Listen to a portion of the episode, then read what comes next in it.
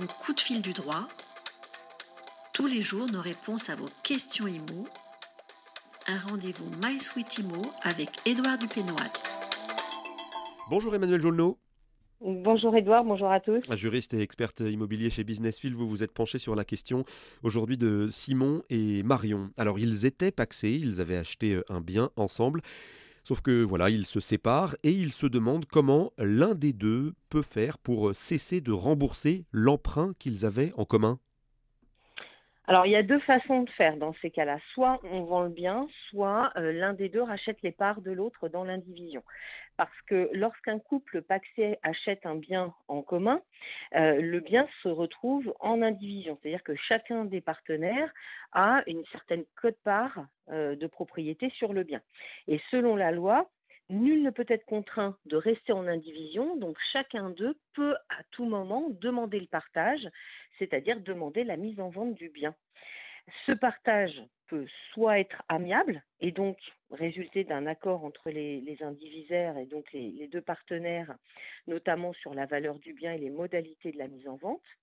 Il faut savoir qu'à défaut d'accord entre eux, euh, le partage euh, sera judiciaire, c'est-à-dire qu'il sera euh, formalisé devant le, devant le juge judiciaire. un indivisaire peut aussi décider, en accord avec l'autre, de racheter la cote-part de son partenaire. Et à ce moment-là, rester seul propriétaire du bien.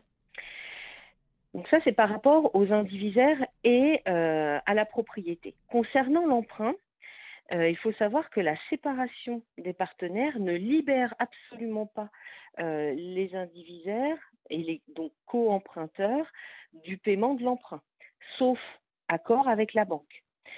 Ça veut dire que l'accord des indivisaires sur la propriété et notamment le rachat de parts est inopposable à la banque, à moins que, que la banque renonce à la solidarité des emprunteurs. Ils devront alors demander à la banque de modifier le contrat de prêt d'origine de manière à désolidariser du prêt euh, l'un des deux euh, propriétaires, l'un des deux indivisaires. Mais il faut savoir que tant qu'aucun euh, accord avec la banque n'est trouvé, tant que le bien n'est pas vendu ou que le, le prêt n'est pas remboursé, les indivisaires, donc les propriétaires, les partenaires, même séparés, restent tous les deux co-emprunteurs solidaires et donc doivent rembourser le prêt. Voilà, donc ce qu'on peut leur conseiller, c'est de trouver un, accord euh, amiable sur la manière dont ils ont acheté, dont ils ont emprunté pour, euh, pour euh, acquérir ce bien, pour ensuite trouver un accord avec leur banque. Merci beaucoup Emmanuel, bonne journée. Merci à vous, bonne journée.